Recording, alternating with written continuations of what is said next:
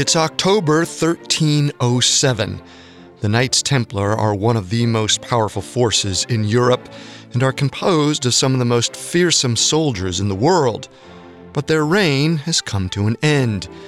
Terrified of their enormous power, the King of France, Philip IV, has ordered the arrest of every Templar in the country. He's accused them of terrible crimes, killing children, practicing occult rituals, and perverse sexual acts. These are strategic rumors meant to turn the people against the secret order. The former members will be given a choice renounce the Templars or die. Most will be tortured, and some even burned at the stake. But to these warrior monks, death is the price they must pay to protect their secrets. They took a vow they intend to uphold. So the Templars hatch a plan. They'll take their riches and holy artifacts and hide them away in the countryside, far from the state's prying eyes. If the secret of this location dies with the knights, then so be it. At least their priceless relics will be safe. In the centuries after the Templars were eradicated, people speculated about what became of their elusive treasure. That is, until 500 years later, when a priest named Berenger Saunière discovered a clue in a rural French village known as Rennes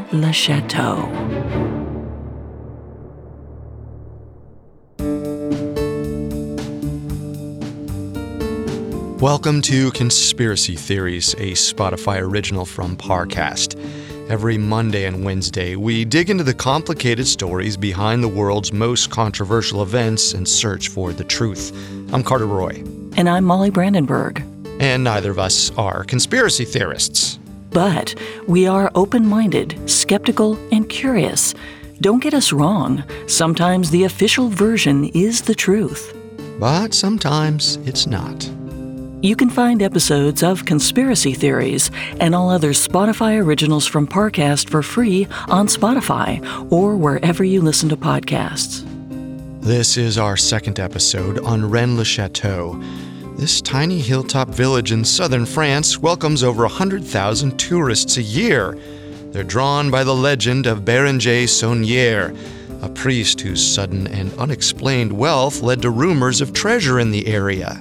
Last episode, we explained how Saunière made a strange discovery while renovating the local church in 1891. For the next decade, he lived in luxury while never divulging the source of his riches. In this episode, we'll explore a few conspiracy theories surrounding Saunière's sudden windfall. Some believe that Saunière found treasure, holy relics, or even the recipe for turning anything into gold.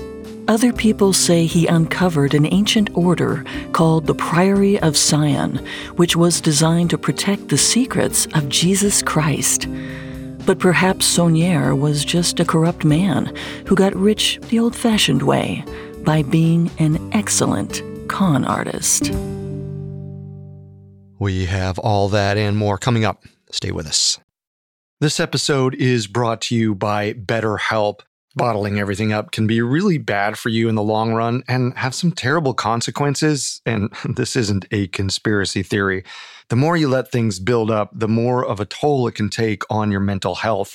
I know for me, in dealing with some traumatic events in my life, I had the tendency to think, well, they've already happened. I'm okay. Other people have it worse. It doesn't matter much.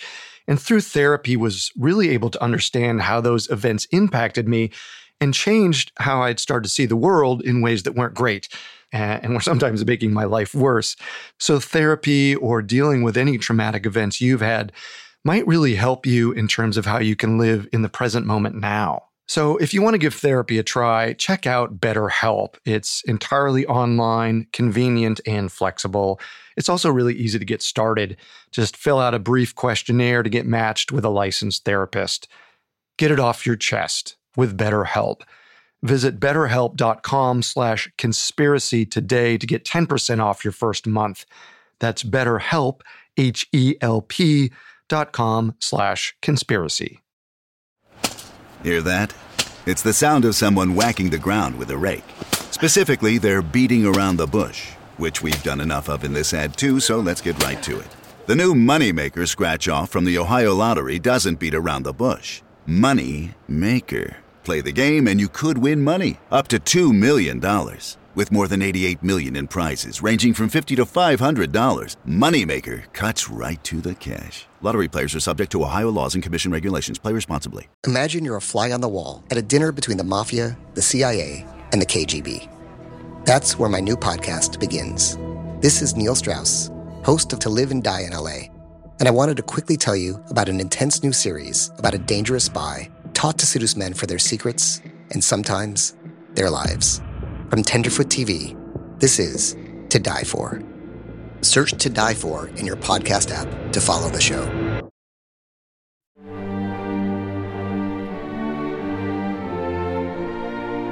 For decades, researchers have theorized over what Berenger Saunière found in the Church of St. Mary Magdalene in 1891, and more importantly, how it made him so rich.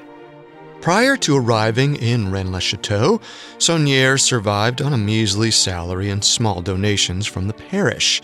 But after renovating the church, he began building extravagant homes and dressing his housekeeper in luxury fashions. Many were certain this wasn't a coincidence. Which brings us to conspiracy theory number one. Berenger Saunière found valuable ancient treasures in or around the church. As for what that treasure was specifically, well, there are a few different ideas. According to some historians, one of the probable scenarios is that Saunière found his way into the tombs of the Visigothic kings. The Visigoths were a Germanic people that ruled the lands near Rennes-le-Château in the 5th century CE. More importantly, they reportedly had an unusual way of burying their nobility. First, they dammed and diverted a river. Then they dug underneath the riverbed and laid their kings to rest in watertight tombs. Most of all, these monarchs were dressed and buried with priceless jewels. After the burial, the dams were removed and the river resumed its natural course. It was impossible to access the tomb unless someone could divert the flow of the river once again. Although there was one other way. Someone could have discovered a tunnel leading to the tomb from another location. In the book, Mysteries of Templar Treasure and the Holy Grail, authors Lionel and Patricia Fanthorpe posit that this may be exactly what happened to Berenger Saunière. They suggest that the priest found a tunnel into one, if not many, Visigoth tombs, in which case, the parchment he found while renovating the church likely had precise instructions on how to access the burial sites. We know that ruins discovered in Spain in 1858 contain Visigothic treasures like crowns, chalices, jewels, and golden crosses. So, if Saunière had discovered a pathway into a Visigoth tomb, it's likely he would have found similar treasures. It's an exciting idea, but 1300 years is a long time for a treasure to remain hidden underground. It's also pretty hard to believe that a priest with no training in archaeology was the one to uncover it. Modern treasure hunters with far more sophisticated methods have been searching the area for decades, and they haven't been able to get into any Visigoth tombs. That is, if the tombs are even there. That's true. We don't have any definitive evidence that any Visigoth tombs are located near Rennes-le-Château. So it's possible that Saunière's treasures were not from the Visigoths, but perhaps from a wealthy group with even closer ties to the region, the Knights Templar. During the Crusades, the Templars were at the height of their power. Some claim they were richer than kings, or maybe even the Pope himself. The Templars had a few different sources of income. Pious followers donated directly to the Templars, and they also got an incredible amount of money from new members. Many Templar knights joined the order after working as a soldier of fortune, meaning they used to fight for whichever army hired and paid them the most. When they took the oath to become a Templar, though, these men gave all the money they earned to the order, and they were exempt from taxes, which also helped the group amass its fortune. The Templars also had their own banking system, which stretched across Europe and the Middle East.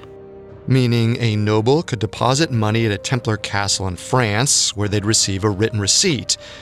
Then they could exchange that receipt for cash when they arrived in, say, Jerusalem.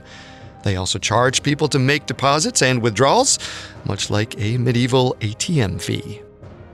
A powerful brotherhood that stretches across borders certainly sounds like an organization capable of concealing treasures, but it doesn't necessarily mean they brought them to Rennes le Chateau. Sure, but let's look at how the Templars transported and guarded their treasures. We know that the Templars' headquarters were in Jerusalem in a place called Temple Mount, one of the holiest worship sites in the world. Allegedly, this temple was where they housed priceless relics. Things like the Holy Grail and the Shroud of Turin, the fabric said to have wrapped Jesus' body after the crucifixion. Allegedly, it was also home to the Ark of the Covenant, the chest containing the original Ten Commandments. These items would have needed to be protected at all costs.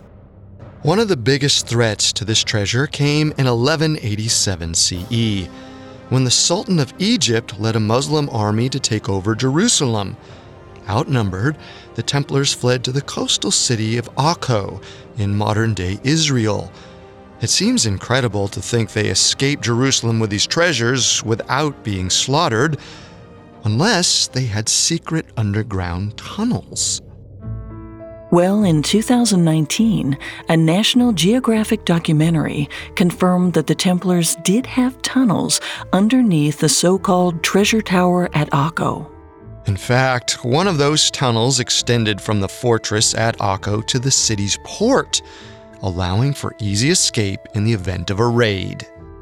From there, some believe the Templars' treasures were taken to a fortress in Paris. But after King Philip IV's crackdown in 1307 CE, they just vanished. We do know there was a rumored Templar castle not far from Rennes le Chateau. It's possible that the Templars dug similar tunnels and caves in the mountains around the village. These could connect the two locations in case of another raid. So maybe what Saunier found was a clue, leading him to the treasure's location. The problem is, there's nothing in Saunier's biography that points to a Templar's secret or treasure specifically in Rennes le Chateau. It seems more likely that this has been propagated by theorists who believe that because the items were last seen in France, there must be a connection between them and the priest. I agree that the connection here is a little thin, but the Templar castle wasn't the only stronghold near the village. Not far from Rennes le Chateau is Montségur, a fortress that once belonged to the Cathars. This religious sect rejected Catholicism in favor of more mystical beliefs. According to legend, the Cathars may have discovered their own source of incredible wealth, one that Saunier then stumbled upon for himself alchemy.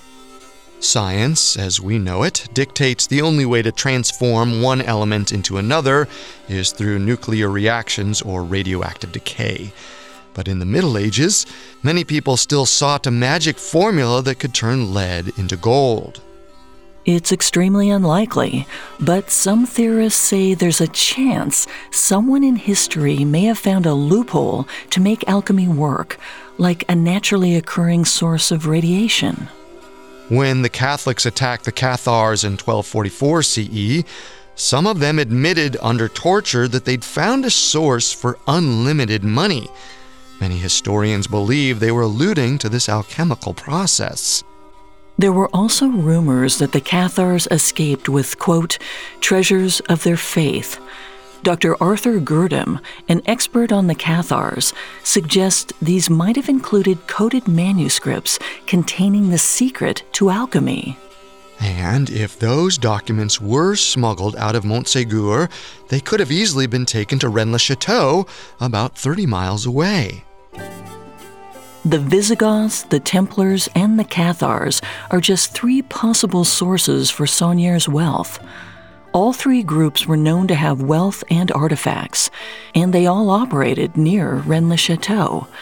But as far as professional investigations go, there's only been one official hunt to validate Saunier's discovery. In 2003, a team led by archaeologist Robert Eisenman used radar technology to scan the ground beneath the Tour Magdala, the tower Saunier built at the height of his fortune. Their instruments did pick up an anomaly. One they theorized was a wooden trunk. A year or two later, the town's mayor allowed a team to search for and excavate the anomaly. However, as soon as the team came close to the mysterious object, the mayor insisted they stop digging. Conspiracy theorists believe this was evidence of a cover up.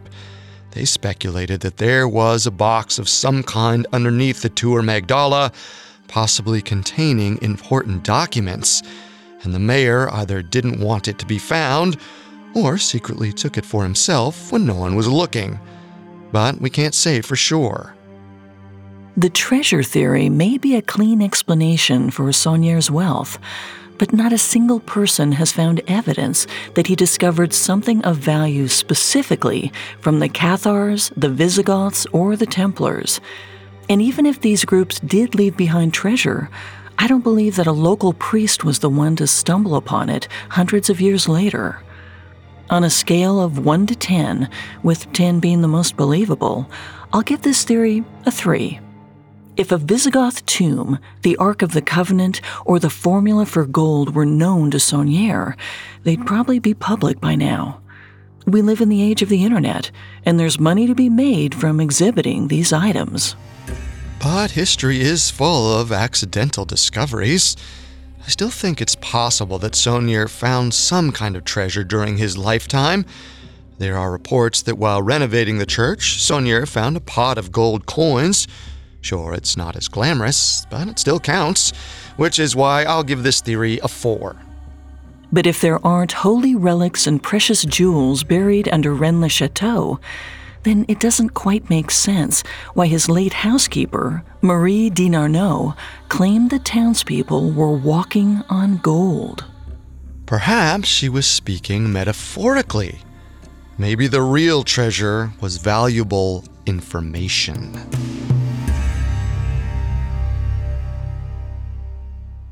Coming up, a secret organization hides the truth about Jesus Christ.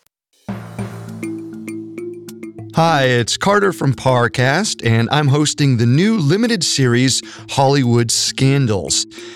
We all know that Tinseltown is the land of glitz and glamour, but look closer past the allure of bright lights and red carpets. There, you'll find a more disturbing tale. One filled with tragedies and transgressions so damaging they've turned hopes and dreams into high profile nightmares. Every Monday on this Spotify original, discover the real life dramas of some of entertainment's biggest names. From the mysterious drowning of Natalie Wood and the murder trials of comedian Fatty Arbuckle to the star clients of Hollywood Madam Heidi Fleiss. Each episode of Hollywood Scandals has been curated from shows across the Parcast network, covering over a century's worth of controversies from the silent era into the digital age. Fame and fortune may be fleeting, but scandals, they stand the test of time. Follow the Spotify original from Parcast Hollywood Scandals. Listen free only on Spotify. Now back to the story.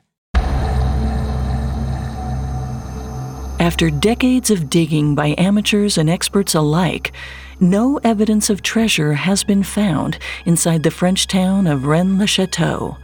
But there may be another explanation for Berenger Saunier's sudden cash windfall. Maybe instead of selling what he found, he was paid to keep it quiet. Because what he discovered was an 1800 year old secret no one wanted to go public. Which leads us to our second conspiracy theory. Berenger Saunier discovered evidence of a holy bloodline descended from Jesus Christ. In part one, we talked about the Priory of Sion, a secret organization that supposedly helped establish the Knights Templar. For hundreds of years, the priory was said to have protected Jesus' descendants. And when Saunier caught on to the secret, either the priory or the Vatican paid him to keep it under wraps. Authors Pierre Plantard and Gerard de Sede said that they found evidence of the priory's existence in the National Library of France. The collection of documents, known as the Dossier Secrets, included genealogies, letters, a list of priory grandmasters, and copies of the parchments Saunier found in the church. Plantard and de Sede then wrote a book based on their findings called The Gold of Rennes in 1967. About two years later, writer Henry Lincoln found a code in Saunier's documents while reading The Gold of Rennes. From there, he speculated that Jesus and Mary had a child who was transported from the Holy Land and hidden for safety in Rennes le Chateau. But there are more than a few issues with the evidence presented in both Lincoln's work and The Gold of Rennes. In one chapter of The Gold of Rennes, it said that Saunier visited the Louvre in 1891, shortly after making his discovery of the church. There, he supposedly bought a reproduction of a painting by artist Nicolas Poussin. Allegedly, the coded message Saunier found inside the church's altar had practically mentioned this painting by name. Its image shows a tomb with a hill in the background. A very similar looking tomb, in front of a very similar looking hill, was found only a few miles from Rennes le Chateau in a town called Arques. This led many to believe that Poussin's painting was based on that exact spot and perhaps he was helping to protect whatever secrets lay there. But there's a problem with this anecdote. The Louvre apparently didn't sell reproductions back in the 19th century when Saunier supposedly visited, meaning he could have looked at the painting, but there's no way he brought a copy back to Rennes le Chateau to study and decode. And there's no record of Poussin the painter ever visiting Rennes le Chateau. He spent most of his life working in Rome and had no apparent reason to go to the quaint village. The visual similarity is likely just a coincidence. Although there was one other connection between this painting and Rennes le Chateau the inscription written on the painting's tomb, Et in Arcadia ego.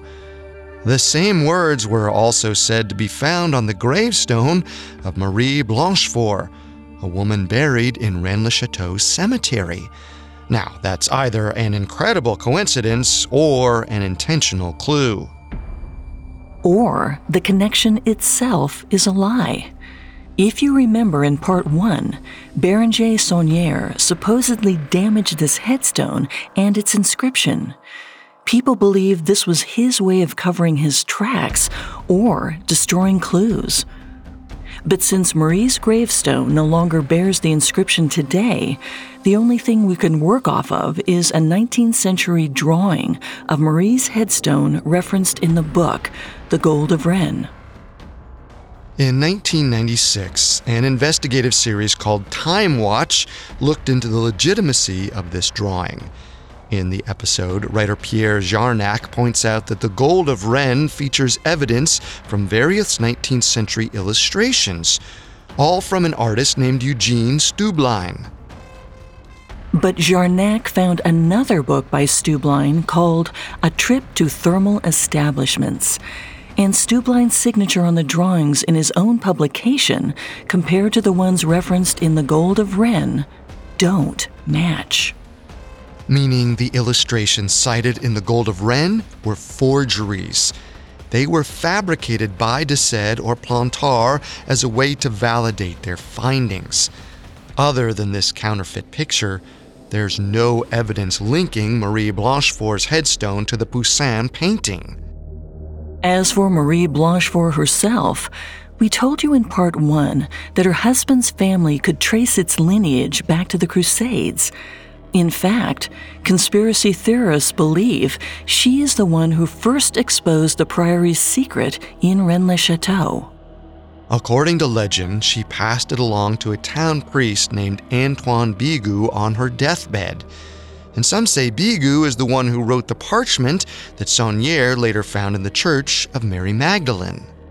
But when writer Henry Lincoln and other theorists make this connection, they're basing it on a critical misunderstanding. The truth is, Marie Blanchefort's husband's family wasn't connected to the Templars at all. They had him confused with another Blanchefort, who actually was the sixth Grandmaster of the Knights Templar. So Marie couldn't have exposed a secret she didn't have any knowledge of. That's fair. But let's take a closer look at the evidence that Plantard allegedly found in the National Library. It included Saunière's found parchments, a family tree of the Merovingian dynasty, and a list of all the grandmasters of the Priory of Sion. The Grandmaster list included luminaries like mathematician Sir Isaac Newton, poet Victor Hugo, and author Jean Cocteau, but it listed Pierre Plantard as the current Grandmaster, which is strange. Because if this were true, you'd think Plantard would have already known about these secrets long before he'd made this discovery. Well, it got more suspicious when another document revealed Plantard as the Grand Master. This one was the organization's registration papers with the French government. In 1901, France passed a law requiring all associations to file official paperwork. Lo and behold, the Priory of Sion, led by Plantard, submitted its forms in 1956, a decade before The Gold of Rennes was published. So, if the Priory of Sion had existed for hundreds of years, it seems strange that they waited all the way until the 1950s to give the government their mailing address. Most secret societies stay hidden because they don't leave a paper trail. The Priory of Sion wasn't really this ancient secret order at all. It started out as a political club run by Pierre Plantard himself then, in the early 1960s, he read about the mystery of Rennes le Chateau and decided to create an elaborate hoax. One that could position him as both the rightful king of France and the leader of a powerful religious order. Plantard was a devout Catholic and a supporter of fascism who reportedly wanted a holy king to rule both the Vatican and all of Europe. To back up this claim, Plantard recruited an actor and artist named Philippe de Chérisey. De Chérisey then forged the genealogies, documents, letters, and parchments that were eventually deposited in France's National Library. Meanwhile, Plantard falsified the list of grandmasters, and he fabricated the false genealogy that listed himself as a descendant of the Merovingian kings. His plan was to make himself look important so he could shape the nation the way he saw fit. And for a while, the plan worked. The duo even hid secret messages in Berenger Saunière's parchments, hoping someone would find them and run with the clues, which is exactly what happened to the unsuspecting writer Henry Lincoln. From there, de Sede and Plantard fed Lincoln more false information. This was in hopes that he would come to the conclusions they wanted him to, namely, that the Priory was real and that Plantard was its powerful grandmaster. But Plantard just wanted to look important so he could advance his agenda. However, we will note that Lincoln's theories about Jesus, Mary Magdalene, and a holy bloodline from their child were actually not part of Plantard's original plan. Lincoln was the one who decided the priory must be protecting secrets about the Merovingians and that they'd intermarried with the descendants of Jesus. But of course, there is no hard evidence that Jesus ever had children or was married, let alone to Mary Magdalene. The only thing Lincoln could point to were the documents from the National Library. Pierre Plantard admitted to the hoax in court in 1993. He said that everything in the dossier was a forgery. So, while the Catholic Church may have its secrets, the Priory of Sion wasn't the entity protecting them. And Berenger Saunier couldn't make money off of something that didn't exist in the first place. So, I give this theory a 1 out of 10. But maybe that's what the Priory wants you to think. Despite all the evidence that this was a hoax, this theory still has some believers. They say that the Priory of Sion, or some similar organization, does exist. They're just operating in the shadows. They believe this entire story is a way to spread the truth about Jesus Christ and his living bloodline.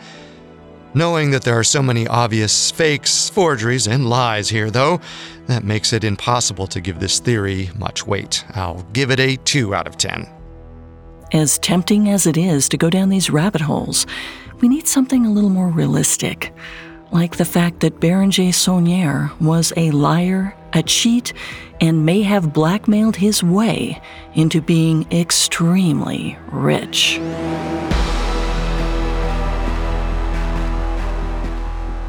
Coming up, the dark truth behind Berenger Saunier. Now back to the story. Based on forged documents by Plantard and de Sede, author Henry Lincoln claimed that Jesus had survived the crucifixion and escaped to France with Mary Magdalene. Lincoln believed that Saunier found evidence of this holy bloodline and may have been paid off by the Vatican to keep it quiet. But from what we know, it seems like the priest didn't stumble upon valuable information in regards to Jesus Christ. Which isn't to say that he didn't leverage other secrets to make his money. Which brings us to our final and most plausible conspiracy theory Berenger Saunier was a con artist. Last episode, we touched briefly on the trial that dominated the later years of Saunier's life. If you remember, he was accused of something called trafficking in masses. But let's take a closer look at what those charges were and whether they can explain his sudden wealth.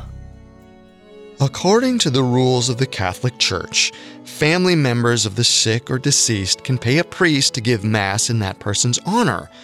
An existing service like a Sunday Mass can be dedicated to the honoree, or another Mass can be added specifically for them. Technically, all it costs is an optional donation to the church.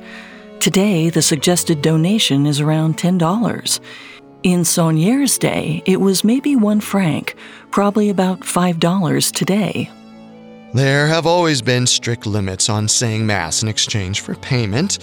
For example, priests aren't supposed to take donations from two families and only say one Mass, essentially doubling up. And they're not supposed to perform these services more than three times in a day. According to Brian Haughton, author of History's Mysteries, Berenger Saunier took this scheme to its limit. He advertised himself in newspapers and magazines around the world.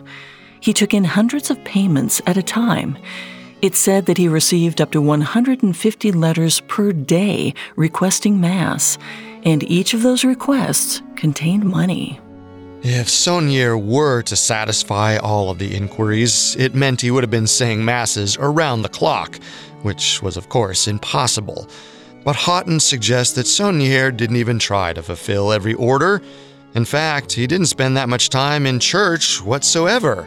Instead, he traveled the world and entertained friends by hosting lavish parties. We should mention that although this is unethical and against the rules, Saunier wasn't known as a bad guy. People in Rennes le Chateau actually seemed to like and respect him. After all, he used some of his wealth to benefit the people. He decorated the church, built an orangery, and fixed up the public gardens. It was only when the new bishop took power that rumors of Saunier's corruption began flying. And in 1910, he was finally asked to appear in ecclesial court. Saunier's lawyer argued that some of his income came from donations, not masses. And when Saunier received a request for a mass he didn't have time for, he forwarded the money to another priest for fulfillment. Supposedly, Saunier kept a ledger of all the mass requests he received. He also provided the receipts for a lot of his spending, but the numbers didn't add up. Unfortunately, the court couldn't prove the missing money didn't come from donations like Saunier claimed it had, so instead they charged him with negligence. So, yes, Berenger Saunier did participate in mass trafficking, but there's no evidence he did it illegally.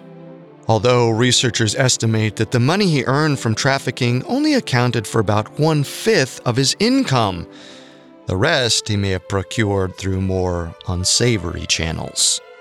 Saunier claimed to have many wealthy, anonymous donors that helped him get rich. But if these benefactors gave to Saunier out of the goodness of their hearts, then in theory, they would have come forward to defend him during his trial. But no one ever did. Some historians speculate that's because they weren't donating, they were being extorted. It's possible that Saunier may have been using the confessional to elicit dark details about people's lives, and he may have later blackmailed them for cash. If Saunier did engage in blackmail or extortion, he might have been involved with the Habsburg family of Austria. Saunier was known to travel often, and it's said he met with important dignitaries, including the noble Habsburgs. According to Henry Lincoln's research, Johann von Habsburg, the Archduke of Austria, regularly sent Saunier money. The thing is, no one is sure what his reasoning was.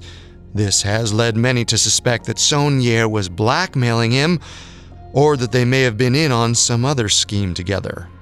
We also know that the Archduke visited Rennes le Chateau on more than one occasion which is a bit odd since the man had no business in the small town that we can tell. The corruption theory is compelling, but it only explains the wealth part of this mystery. It doesn't seem to have anything to do with the discoveries Saunier made in the actual church, or the other strange and covert practices he did during his lifetime. Well, maybe he wasn't that mysterious after all. Let's take another look at the evidence suggesting Saunier had nefarious intentions, like when he wrote the word secret next to the murdered priest Antoine Gélis in his diary. This was shortly after Saunier made his so called discovery. For years, theorists have posited that during a meeting with Gélis and other clergymen, Saunier may have learned an important secret from them or perhaps he told them about the treasure he was trying to conceal. Either way, conspiracy theorists point to this note in his diary as evidence that something larger was happening. But there's another, much easier to swallow explanation. Secret was shorthand for the French word for secretary. As we mentioned in part one, we know Bishop Billard had sent his secretary to the meeting.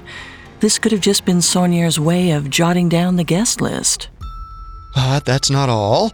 Some theorists believe that Saunier's choice in church decor was another telling detail that something was amiss. Like the demon statue inside the church of St. Mary Magdalene's entrance, one specifically meant to guard treasure. And over the door hangs a plaque reading Terribilis est locus iste, or this place is terrible. Ominous details like this could still point to a bigger mystery. Not necessarily. The devil could be a reference to the money from the mass trafficking, and terribilis est locus iste can be translated to this place is terrible or this place is awesome. This quote actually comes from Genesis chapter 28 verse 17. It reads, quote, He was afraid and said, How awesome is this place! This is none other than the house of God. This is the gate of heaven. End quote. So it probably wasn't an admission of guilt, rather, a common Bible quote. While the idea that Saunier's wealth came from mass trafficking or blackmail doesn't answer some of the more bizarre questions, like why he would dig up the local graveyard, I will admit it's the most logical solution of them all. For that reason, I give this theory a 9 out of 10. I'll agree with that rating of 9.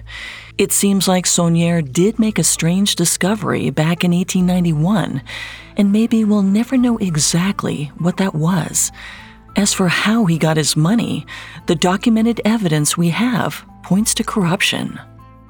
Ever since Saunier's discovery, the mystery of Rennes le Chateau has spawned its own cottage industry. Hundreds of millions of dollars have been made from books, movies, and TV specials drawing inspiration from the priest and his unexplained fortune.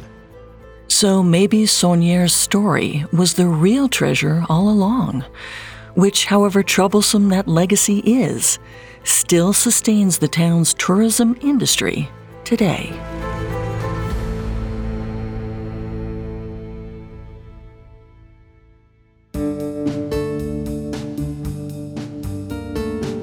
Thanks for tuning in to Conspiracy Theories. We'll be back next week with a new episode. You can find all episodes of Conspiracy Theories and all other Spotify originals from Parcast for free on Spotify. Until then, remember the truth isn't always the best story. And the official story isn't always the truth. Conspiracy Theories is a Spotify original from Parcast. It is executive produced by Max Cutler, sound design by Anthony Valsic, with production assistance by Ron Shapiro, Carly Madden, and Travis Clark. This episode of Conspiracy Theories was written by Lizzie Logan, with writing assistance by Lori Gottlieb and Mackenzie Moore, fact checking by Anya Barely, and research by Bradley Klein. Conspiracy Theories stars Molly Brandenburg and Carter Roy. Hey there, Carter again. Before you go, remember to check out my new Parcast limited series, Hollywood Scandals. In anticipation of the Oscars, we're unearthing some of the most sordid controversies in showbiz history. Tune in every Monday. Follow Hollywood Scandals free only on Spotify.